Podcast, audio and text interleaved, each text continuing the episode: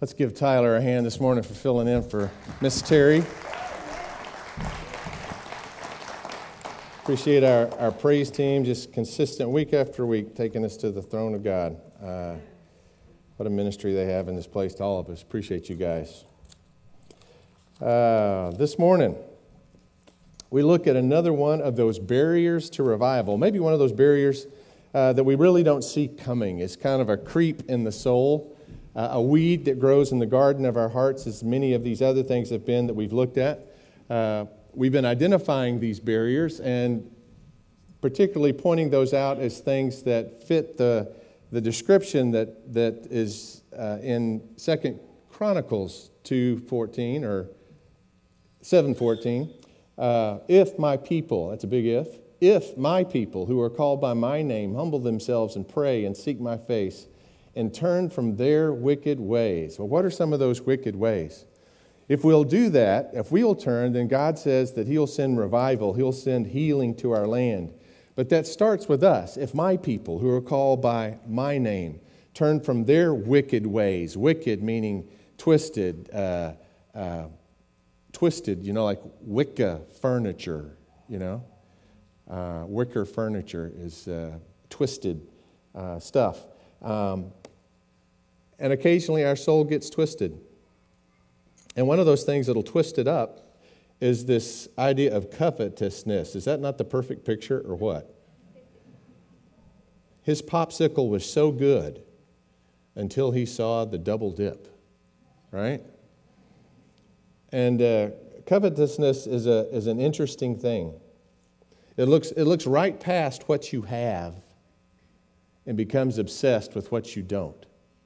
If we go back a little bit where that, that picture was big, do you think he's enjoying his popsicle right now? Yeah, he, he, he can't even focus. It's interesting.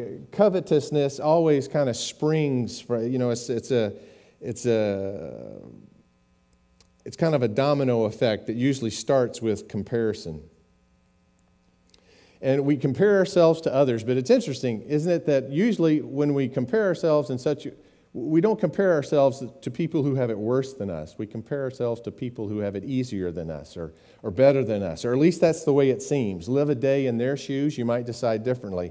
But at least from the outside, covetousness usually starts with comparing ourselves to someone else that we think is doing better. At least it seems that way. And that comparison, first of all, leads, leads, to, leads to discontent.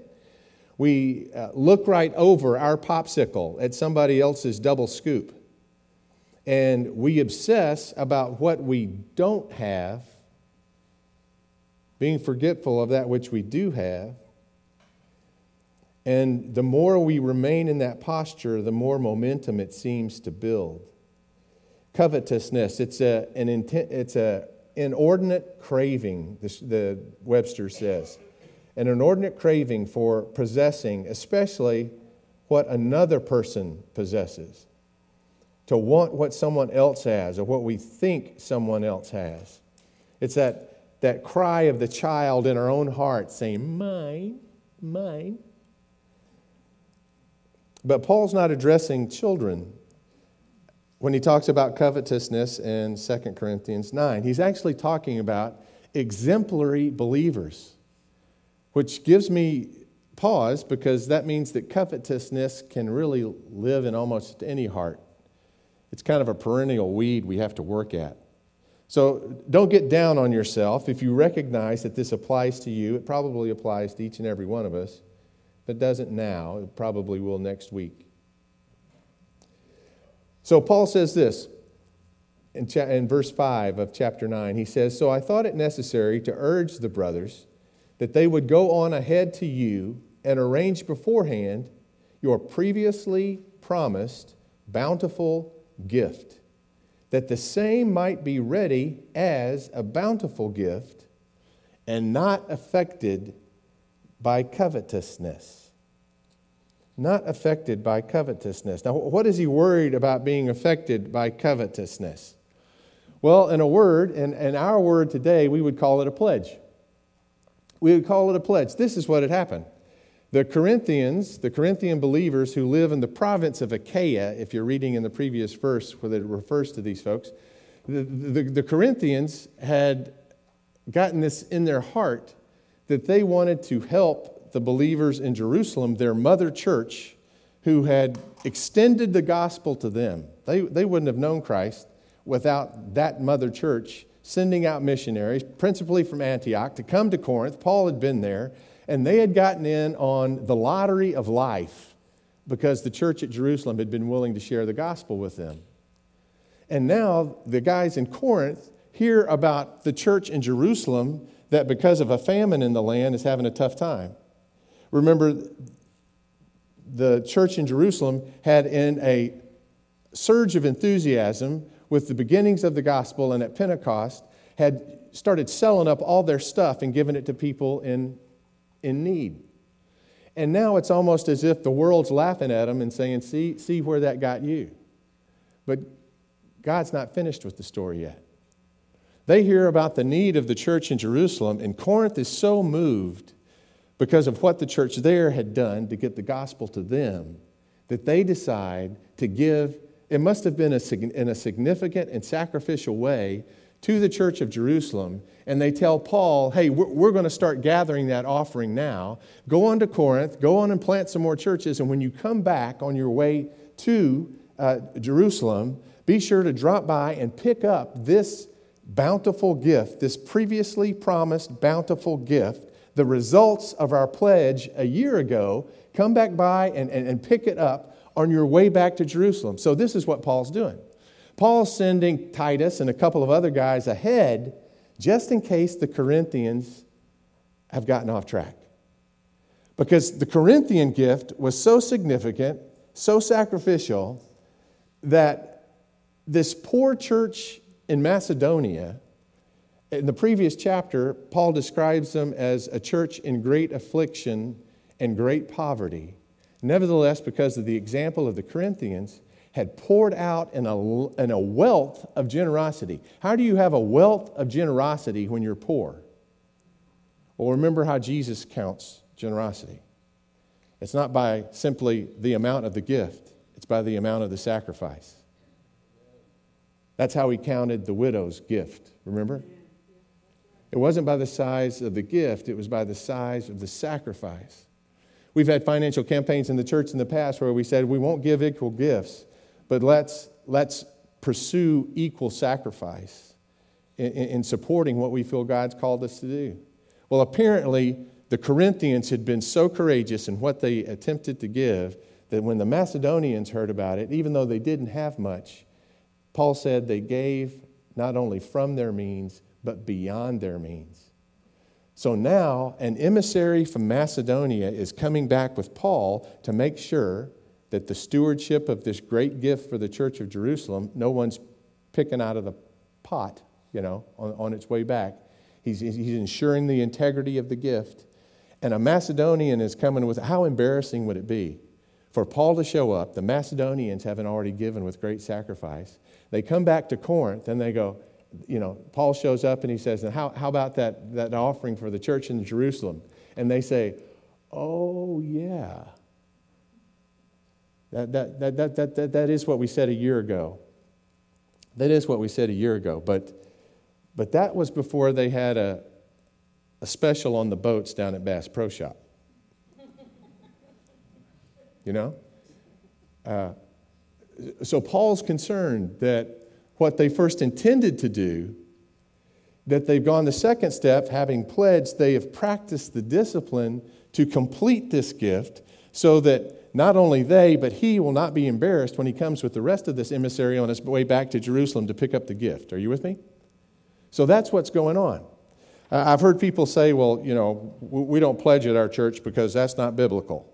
Well, what else is a previously promised bountiful gift if it's not a pledge? Now, I'm going to make some points about that this morning. Uh, if, if, if we fall into covetousness, I left this out. Uh, well, I'll, I'll, come back to it later. Uh, if, if we fall into covetousness, it will choke our generosity, is, is Paul's concern. Uh, And this generosity was something that was uh, probably not only significant, but sacrificial. And the reason I think it was is because it was a gift given over time. If you have your pledge card with you this morning, you can see the effect of that a gift over time. On the back of the pledge card is a little percentage giving chart. If you give so much a week, it'll come to that much at the end of the year. And uh, I, I, I don't know about you, but when it comes to giving, a $100 bill always looks, uh, looks bigger in an offering plate than it does at the golf shop. Oh, that's just me. Okay. Okay. Uh, but but I, I have a tendency to, and, and you know, Cheryl and I have always been well taken care of. Uh, God is faithful, but we never have a whole lot of money left over at the end of the month. Anybody else know that experience? And, and so money's something that we, we're not preoccupied with, but it is something that we have to manage uh, pretty faithfully. And so it's very rare. I, I, usually, you know, my mad money for a month's less than 200 bucks. So when I think about giving anything, 500 and something dollars, something in my pocket kind of pinches. You know? Uh, but I could give $520 a year if I just gave $10 a week. That's a pretty significant gift from a $10 sacrifice a week. If I was to give $20 a week, uh,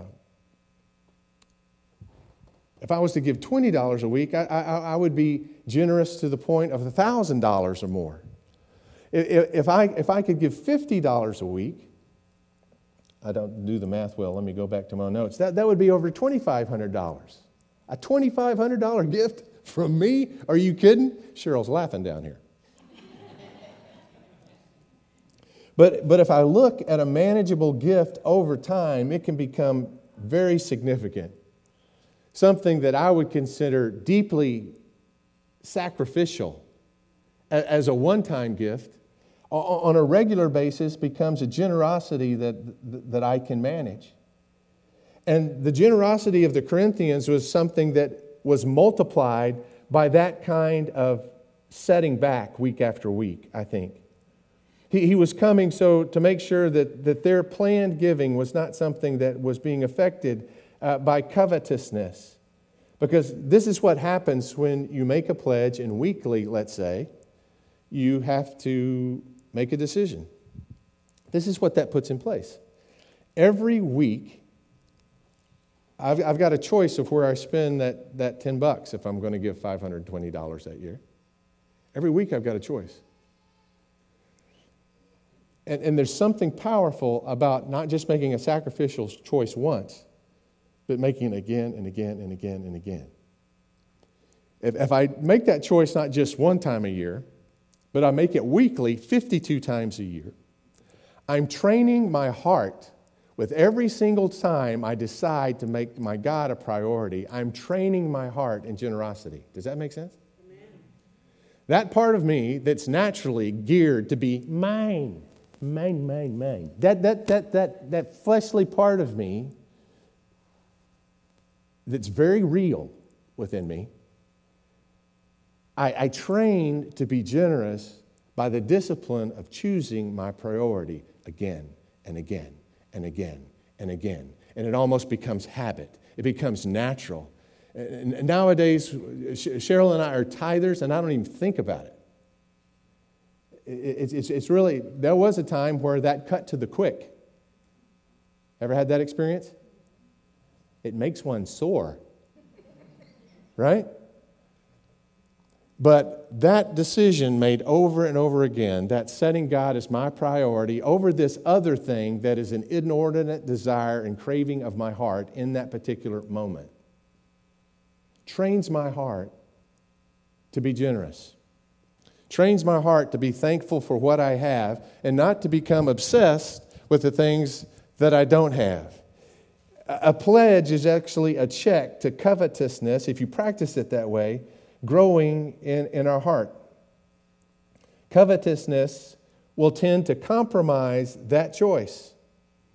And that's the power of making that choice again and again and again. It was a, it was a missionary service at, at the church. And you know, the missionary came and he showed his slides and he asked the congregation for their support. It was the kind of thing that the congregation was used to. And the little old lady didn't recognize the gentleman that was sitting in front of her with the very nice suit on.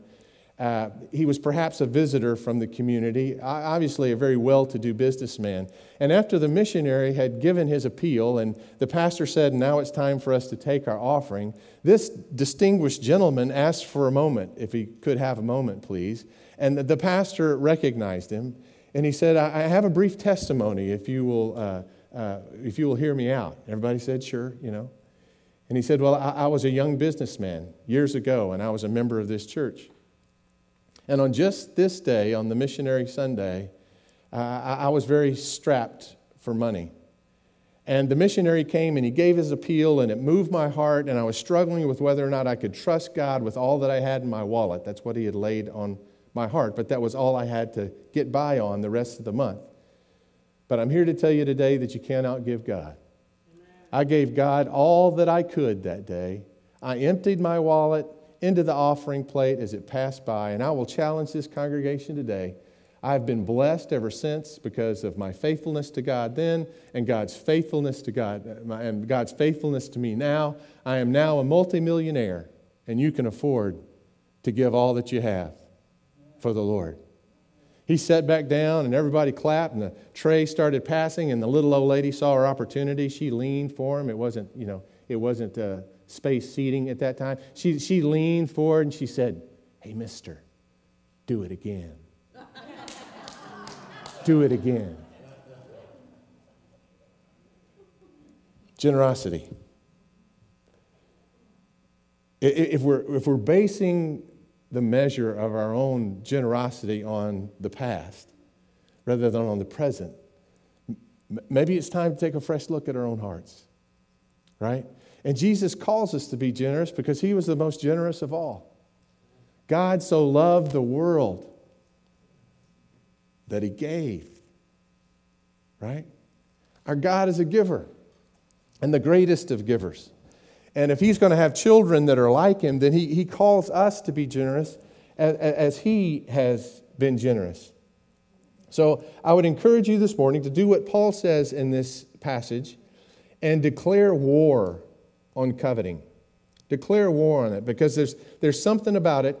Coveting will cancel our contentment, it will shake our peace, it will steal our joy, it will cancel our trust. And as Paul says here, it will choke our generosity. Declare war, war on it. And you can do that by, on a regular basis, choosing generosity, choosing to be an investor in what what, what God has called you to do and to be, to love others and to love God with all your heart. Declare war on coveting. Second of all, I'd like to challenge you just to make a pledge. That's what kind of sets this discipline in motion. It, it initiates a, a practice that becomes something that becomes a habit, that becomes the character uh, uh of our heart over time. Make a pledge and, and practice it.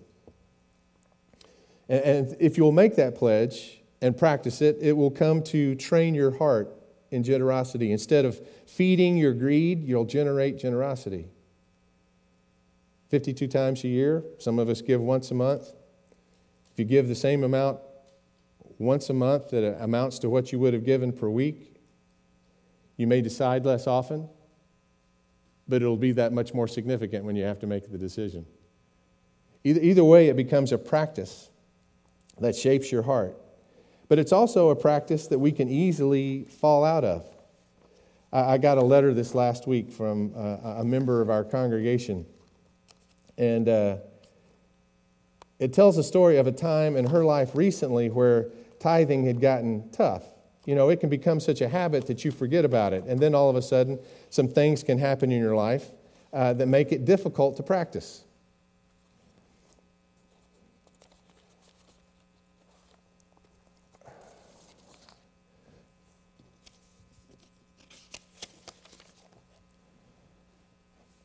The letter has disappeared. The letter has disappeared. Uh, let, let, me try to paraphrase it. I'll run to my office and look on the top of my desk and see if you don't find it there. It's just a typewritten note with some of my notes off on the side. She said this. Let me see, let me see if I can paraphrase it as best I can. As she's a member of our congregation, she said just two or three years ago, she had fallen in some really difficult times financially. The, the bills started coming in, the house was leaking. She said there were times when they didn't have enough pots to, uh, to do a meal because they were too busy catch, check, catching the leaks around the house. You know, the, the, the roof needed repair, the kids' uh, school bills had come due at the same time. Um, all, all kinds of things that just kind of, you know, Satan loves to pile on. Has anybody else noticed that? And uh, it, it, was during one of those kind of seasons. And at first, she said it was just a matter of putting off her check every month. You know, she would wait until next month's paycheck to cash last week, last month's tithe check. You know, and that way she she would be sure she had enough to get by into the next month. And, and and she was kind of figuring a way to juggle it like that. At first, it started like that, and then it started actually. Let's give my wife a hand. Isn't that awesome?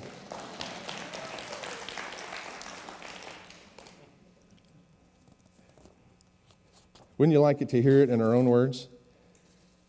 I've been a tither for years. I taught my kids to do that 10%. They got a dollar each week in dimes so they could give one dime to the church. But our financial road's been rocky. Uh, but no matter what, we've always given 10% of our income to the church, and God provided for us then. We, have counted through the years more than four or five cars that have uh, been given to us um, we think by the Lord. About three years back, times were tough, and after all those years of God providing, no matter what, I wavered. Unexpected bills came up. The refrigerator, the dishwasher, the washing machine all died in the space of a couple of months. The credit card balance was at an all time high for good reasons two weddings in, in a year's time, a funeral out of state, surgery on the dog. I could pay off the bills from uh, the month, but make no dent to reducing the total debt. Ever been there? I started to waver in my tithing. First, it was writing the check and then holding it until the next paycheck came before I'd put it in the offering. Then it was writing a little less than I probably should have. And, and then my anxiety from the appliance bill at Lowe's and the credit card bill and the student loan for my son's college began to climb and climb and climb. Did I mention the leaking roof? We were having trouble eating. I, t- I told you about it. And uh, uh, I, I just didn't know how to get out of the mess that we were in. So I prayed and I prayed, and I did begin to tithe once again. It was hard, but I was giving, not really cheerfully, reluctantly, and under compulsion would have described it better, really more through gritted teeth. And then along came the false stewardship campaign two years ago. I shuddered because I thought I was doing the very best I, I knew how to do, and I just didn't want to think about money anymore. I was praying, Lord, how do we get out of this mess? And I felt like I was in quicksand. At some point in the sermon, Pastor Chris said something like, Just do something more than you're doing now. Yeah, right, I thought, he continued. If you can even give just 1% more. 1%, I thought, and started mentally crunching the numbers 1%. Maybe she looked on the back of that card that, that we all have today just to figure out what that might objectively be. She said, So I started to give 11%. That's what happened. Uh, and then this is what happened. An unexpected gift came from my dad, uh, enough to re roof the house. We decided to sell one car and share one that we kept, saving, paying, saving and paying less for the insurance and the maintenance. The appliances got paid off. After 10 years, the student loan was finally paid off. And then COVID hit. I was laid off from my full time job. I had to draw unemployment. But with the additional sum that the government provided, y'all remember those bailout checks? I made more than I made in a regular paycheck during the time I was off, and I was fully reinstated nine weeks later. Instead of rounding my tithe up to the nearest dollar, I found myself rounding it up to the nearest five or the nearest ten. I was even giving donations to ministries. I was blessed uh, uh, above to give beyond the 11% tithe. I started leaving bigger tips at restaurants. My prayer life even improved. I read scripture more than just my regular read through the New Testament in a year. We're debt free now, and I've almost saved enough money to purchase a new car to replace the one that's now 12 years old. Oh, and, and did I mention I got a $2 raise an hour at, at work? The blessings of tithing weren't only financial, although I'm grateful that, for that. I was also blessed, listen, with peace, with the ability to hear what the Lord was directing us to do and to receive the blessings He was giving. She recognized it as from the Lord. It's also about receiving the courage to let things go and have the strength to follow the Lord's leading, no matter how strange or scary it might seem. I still crunch numbers. I guess I'll always do that. But now I'm doing it joyfully. Did, did you notice the things that covetousness stole? Being in partnership with God restored her peace, her trust, her joy and generosity, her gratitude. That's what can happen when we're not just trying to figure out our financial woes ourselves, but when we realize we have a senior partner and he's a lot richer than Bill Gates. We, we have a senior partner. The, the training of your heart in generosity isn't a matter of just bending your own will, it's a matter of being in partnership with God and watching God be true to his promises to you. So much so that his promises then becoming an excuse for greater adventure. Well, if God's going to multiply what I give, why wouldn't I give him more to multiply? Why be generous? Be generous because it's a blessing to you. Be generous because it's a blessing to others.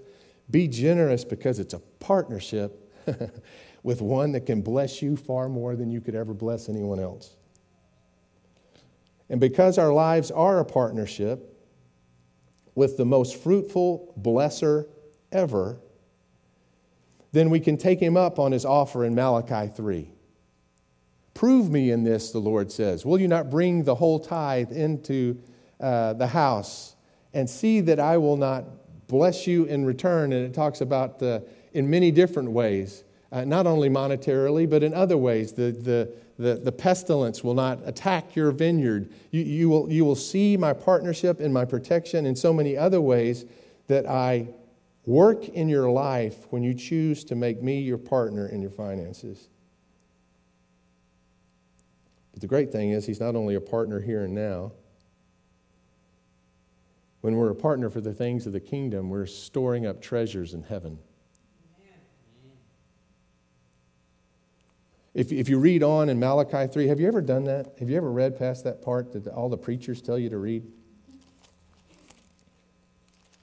It's, it's really a message to hearts that tend to covet. God says, if we'll do that, if we'll take and bring the whole tithe into the storehouse so that there may be food in my house, and test me now in this, says the Lord of hosts if I will not open up for you the windows of heaven and pour out for you a blessing until there is no more need. Now, God's not just interested in blessing you with physical, material things. That would just be the satisfaction of a covetous heart. He's interested also, it says in, in 2 Corinthians 9, in, in the harvest of your righteousness, in you becoming more generous, as you becoming in character more like his son. Then I will also rebuke the devourer for you, so that it may not destroy the fruits of the ground, uh, nor your vine in the field will it cast grapes, nor will you continue to have to catch water from your leaky roof. No, it doesn't say that, but that could have. And, and all the nations will call you blessed, for you shall be delight, a delightful land, says the Lord. Your words have been arrogant against me, says the Lord. Listen to this. You say, What, what have we spoken against thee? You have said, It is vain to serve God. And what profit is it that we have kept his charge and that we have walked in mourning before the Lord of hosts? So now we call the arrogant blessed. Uh, now only the doers of wickedness build up, but they also test God and escape. All those accusations are the accusations of a covetous heart. Lord, I'm giving, but they're doing well. What gives up? What's up with that? They're looking right over what they have in the Lord and being obsessed with the double scoop of ice cream that isn't going to last, right? Then those who feared the Lord spoke to one another, and the Lord gave attention and heard it, and a book of remembrance was, and it goes on. Covetousness can rob us of so much, but mainly it robs us of our partnership with God. Our lives become something that we're planning. Our, our financial dreams aren't set by dreaming with God in the kingdom of God. We're no longer practicing how we can maximize what we can do on earth for Him. We're practicing what we can minimally do to get by. So pray about this pledge this week. And then I hope next week when we come to church that you'll, uh, with the others in our congregation, that you will bring your pledge and you'll just deposit it. And I hope in 2021 that that will set up the practice for you of making God a priority week after week or month after month as you continue to give far beyond what you thought you could in any moment because you're practicing a generous heart over time. And I hope that throughout the year, like Miss Scotty did, that you'll recognize his partnership in your life financially and you'll grow to trust him that much more. Your peace, because it's grounded in Him, not the circumstances that He's going to overcome, will not be stolen from you. Your joy in giving will multiply rather than that pinch in the pocket. You'll, you'll have joy over it. You'll trust Him more because He's come through again and again and again. And most of the people that develop in this kind of generosity, that have joy in giving, have that kind of history to recall of God again and again, just like you heard in the testimony. She gave, and uh, uh, was it her, her car that was broken down? Her water pump?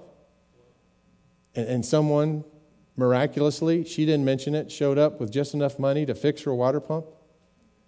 I can't tell you how many times that's happened in my life and in Cheryl's life as we've trusted God. And there are moments where we go, wow, that big screen TV would sure be nice. But we've been faithful to God. Every financial problem that Cheryl and I will ever have is not just our problem. We've got a partner in this. And because of that, we can have peace. Because of that, we can have joy in giving, not even fully understanding where all of our needs might be met. We can be like the Macedonians that Paul talks about in chapter 8, that we become those that have such generous hearts that we are those that are begging to give. wow. Wouldn't that be fun? To be those whose hearts are begging to give, begging to give the maximum, because we know that whatever we give, it's just going to bless others. And when we give, it's going to bless us. And when we put things in God's hands, there's no telling what He can do with it, the good that can come from it. I'm just going to close this morning with, with this little story. You've seen the piano up there and probably wondered what that was about. A mother had brought her her little boy, who was a piano student, to hear the great Paderewski, the great pianist. And, and the concert hall was filling up, and it was almost 8 o'clock. And as they sat down in their seats, she recognized someone on the row behind her that was a neighbor, and she bent back over the seat and started talking to this neighbor. And it was only after a long conversation there that she realized the, the lights in the room were dimming and the concert was about to start. And she turned around to tell her son that it was about to start, and she, he wasn't there. He was gone. And then she noticed people around her before the concert even started. They seemed to be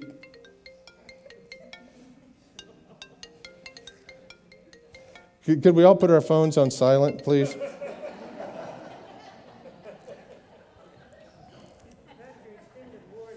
It's not even 12 o'clock and they're calling the preacher. What are they thinking? So she's looking around for her son. She can't find him. And then there's these little giggles, and, and she realizes people's attention's already up front. Paderewski hasn't come out. She looks up to the piano, and there's her son. He was a piano student. That looked like home to him. That was something that was familiar. He had gotten up from his seat, found his way up on stage, and was now up on stage and was beginning to peck out Twinkle, twinkle, little star. And everybody awed, and he looked at him, and smiled. How I wonder what. And he was having his own little concert up there. And then the great master came out. And they wondered if the little guy was going to be in trouble. And sure enough, when he looked up at the man in that long black coat and that tuxedo that night, he wondered if he was in trouble. And he, he, he paused and he stopped playing. And the master said, No, no, no, keep on. Keep on. Keep on playing. And he kept on playing the simple notes that he knew. And the master reached around him with a left hand and started adding this deep bass tones and runs that just made Twinkle, Twinkle, Little Star stand out like, like stars in a dark night. And he reached around with the other hand on the other side and started playing these rolling obligatos with his right hand. And Twinkle, Twinkle, Little Star became something absolutely magnificent in the hallway that night. Because one had trusted the Master to keep doing what he could do and trusting him to do what he could do. My friends, if, if you want a greater peace in your finances, if you want a greater joy in your generosity, the key is in picking the right partner. Trusting Him to do what He says. Trusting Him to invest in His kingdom and His purposes and His mission on this earth. And He can take what little we can do and make a masterpiece out of it. Lord Jesus, we thank you this morning that you don't give up on us and our coveting hearts. That your patient grace is such that it wants to develop us into generous people like your Son. And so, Father, as it is with us every year, we, we bring this to you because this is really about a partnership between each of us as individuals and you as to how you want to develop our hearts as disciples. And so, Father, we ask you today to show us, stretch us into a deeper level of trusting, into a grander adventure of giving that we might bless you and bless this kingdom and find ourselves being the ones that are blessed in return. Lord Jesus, we trust you. This morning, we thank you afresh that you are our master. And whatever we have to give, Father, it so pales in comparison to what you've already given us in your Son, Jesus. Father, we've already won the lottery of life. Surely we can trust you with what we have to give. We thank you for Jesus. And in gratitude for him, as Paul said, God, we thank you for the indescribable gift that's ours in Jesus Christ. Salvation today, a place that you've prepared for us in eternity. Father, give us that eternal perspective this morning as we decide what we might invest in your kingdom in this next year. Make us generous people, make us trusting people. Father, draw us into a partnership with you where we see your fingerprints in daily happenings, your provision, because you are the one we are trusting for it. In your holy name, we give you thanks and praise. Amen.